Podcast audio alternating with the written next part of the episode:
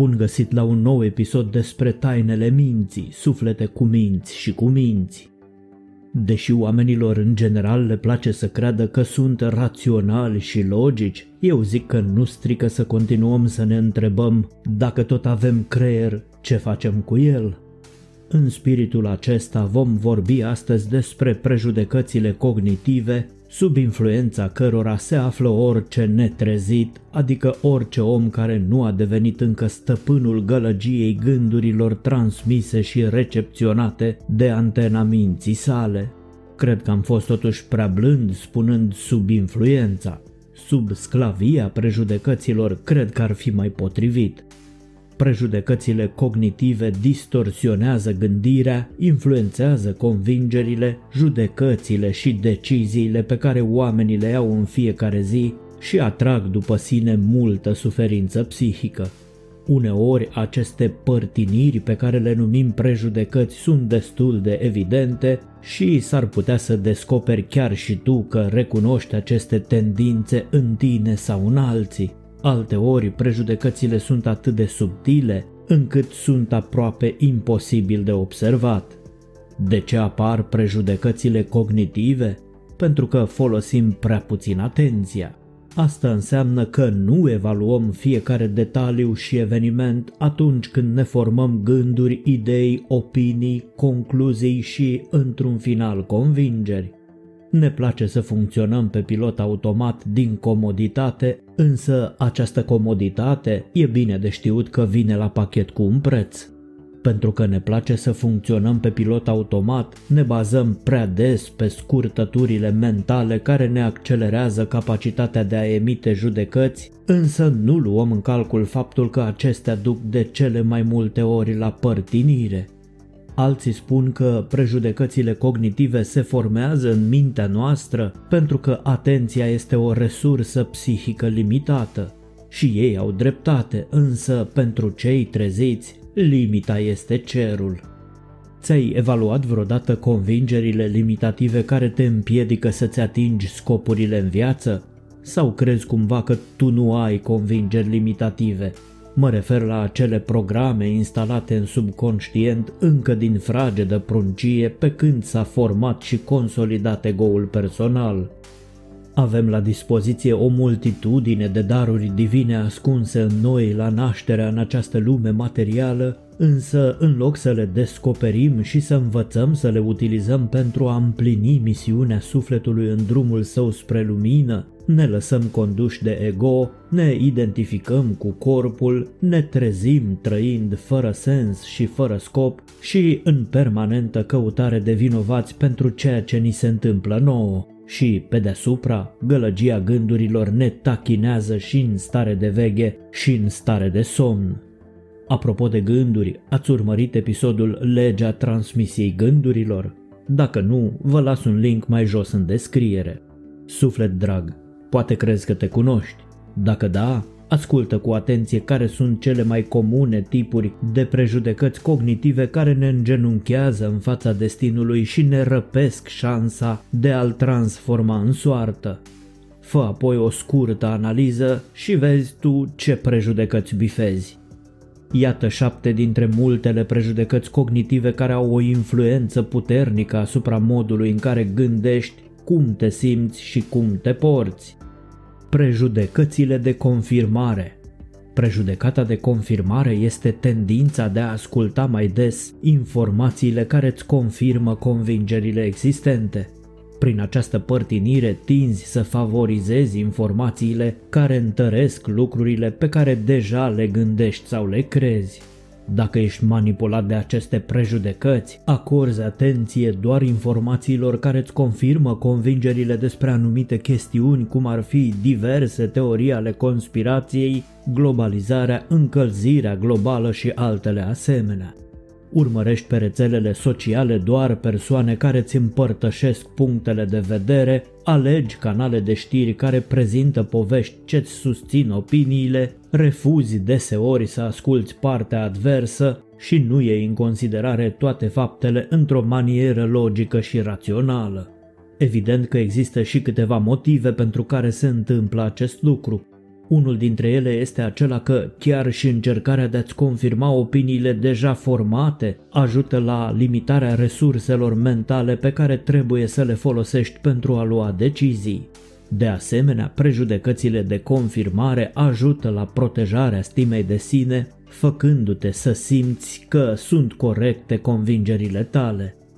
Prejudecata retrospectivă Prejudecata retrospectivă este o prejudecată cognitivă comună care implică tendința de a vedea evenimentele chiar și pe cele aleatorii ca fiind mai previzibile decât sunt în realitate. Este prejudecata denumită fenomenul am știut tot timpul că așa se va întâmpla Prejudecata retrospectivă apare dintr-o combinație de motive care includ și capacitatea noastră de a ne aminti greșit predicțiile anterioare, tendința noastră de a vedea evenimentele ca fiind inevitabile și tendința de a crede că am fi putut prevedea anumite evenimente.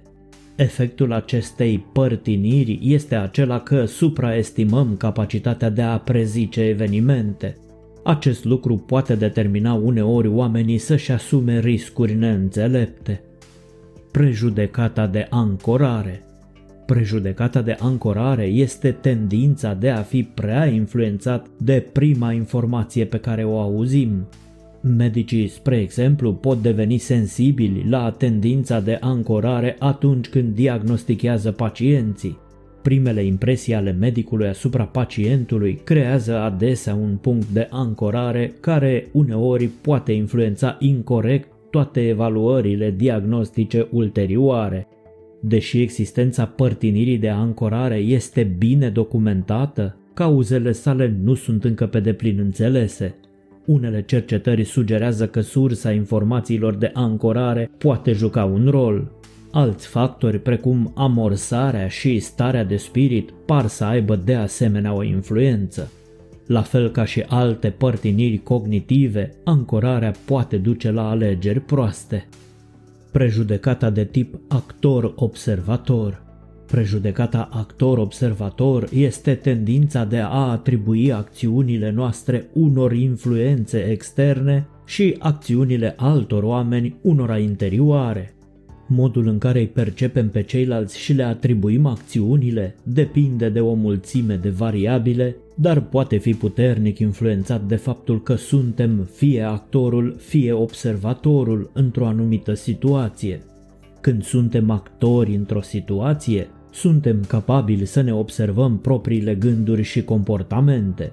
Când vine vorba de alți oameni însă, nu putem vedea ce gândesc ei, Asta înseamnă că ne concentrăm asupra forțelor situaționale pentru noi înșine, dar ghicim caracteristicile interne care provoacă acțiunile altora. Marea problemă cu acest tip de prejudecată este că duce adesea la neînțelegeri. Fiecare parte a unei situații învinovățește în esență cealaltă parte mai degrabă decât să se gândească la toate variabilele care ar putea juca un rol.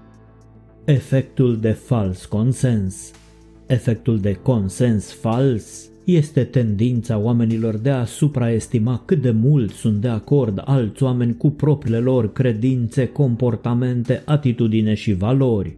Cercetătorii cred că efectul de fals consens are loc din mai multe motive.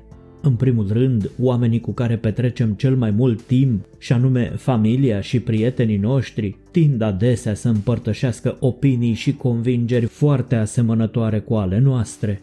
Din această cauză, începem să considerăm că acest mod de a gândi este opinia majorității oamenilor, chiar și atunci când suntem alături de oameni care nu fac parte din grupul nostru. Un alt motiv cheie pentru care acest tip de părtinire cognitivă ne provoacă atât de ușor este acela că a crede că alți oameni sunt la fel ca noi prinde bine pentru stima noastră de sine. Mai mult decât atât ne permite să ne simțim normali și să menținem o viziune pozitivă despre noi înșine în relațiile cu ceilalți oameni. Acest lucru îi poate determina pe oameni nu numai să creadă în mod greșit că toți ceilalți sunt de acord cu ei, ci uneori îi poate determina să-și supraevalueze propriile opinii. asta mai înseamnă și că uneori nu luăm în considerare cum s-ar putea simți alții atunci când facem alegeri. Efectul de halou Efectul de halou este tendința ca o impresie inițială asupra unei persoane să influențeze ceea ce credem despre ea în general. Acest tip de prejudecată este cunoscut și sub numele de stereotipul atractivității fizice. Cu alte cuvinte, ceea ce este frumos este principial bun. Victimele acestui tip de părtinire cred că oamenii gânditori care arată bine sunt de asemenea mai inteligenți, mai buni și mai amuzanți decât oamenii mai puțin atractivi. Ei cred de asemenea și că produsele comercializate de oamenii atractivi sunt mai valoroase. Un factor care poate influența efectul de halou este tendința noastră de a dori să fim corecți. Dacă impresia noastră inițială despre cineva a fost pozitivă, vrem permanent să căutăm dovada că evaluarea noastră a fost una corectă. Efectul de halou îi ajută pe oameni să evite experimentarea disonanței cognitive care implică deținerea de credințe contradictorii sau, mai pe înțelesul tuturor, una crezi și alta spui sau faci. Solicitanții de locuri de muncă percepuți ca fiind mai atrăgători și mai simpatici au mai multe șanse să fie considerați competenți, inteligenți și calificați pentru un anumit job decât ceilalți. Iată deci un aspect extrem de interesant al efectului de halou. Prejudecata de optimism Prejudecata de optimism este o tendință de a supraestima probabilitatea de a ni se întâmpla lucruri bune, subestimând în același timp probabilitatea ca evenimentele negative să ne afecteze viața. În esență, avem tendința de a fi exagerat de optimiști. Acest tip de prejudecată poate determina oamenii să-și asume riscuri pentru sănătate cum ar fi fumatul, mâncatul de hrană nesănătoasă sau nepurtarea centurii de siguranță. Vestea proastă este că cercetările au descoperit că această părtinire a optimismului este incredibil de greu de redus. Există însă și o veste bună. Această tendință spre optimism ajută la crearea unui sentiment de anticipare pentru viitor, oferind oamenilor speranța și motivația de care au nevoie pentru a-și urmări obiectivele.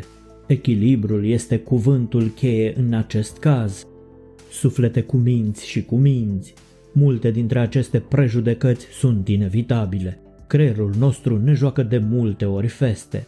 Pur și simplu nu avem timp să evaluăm fiecare gând, credem noi.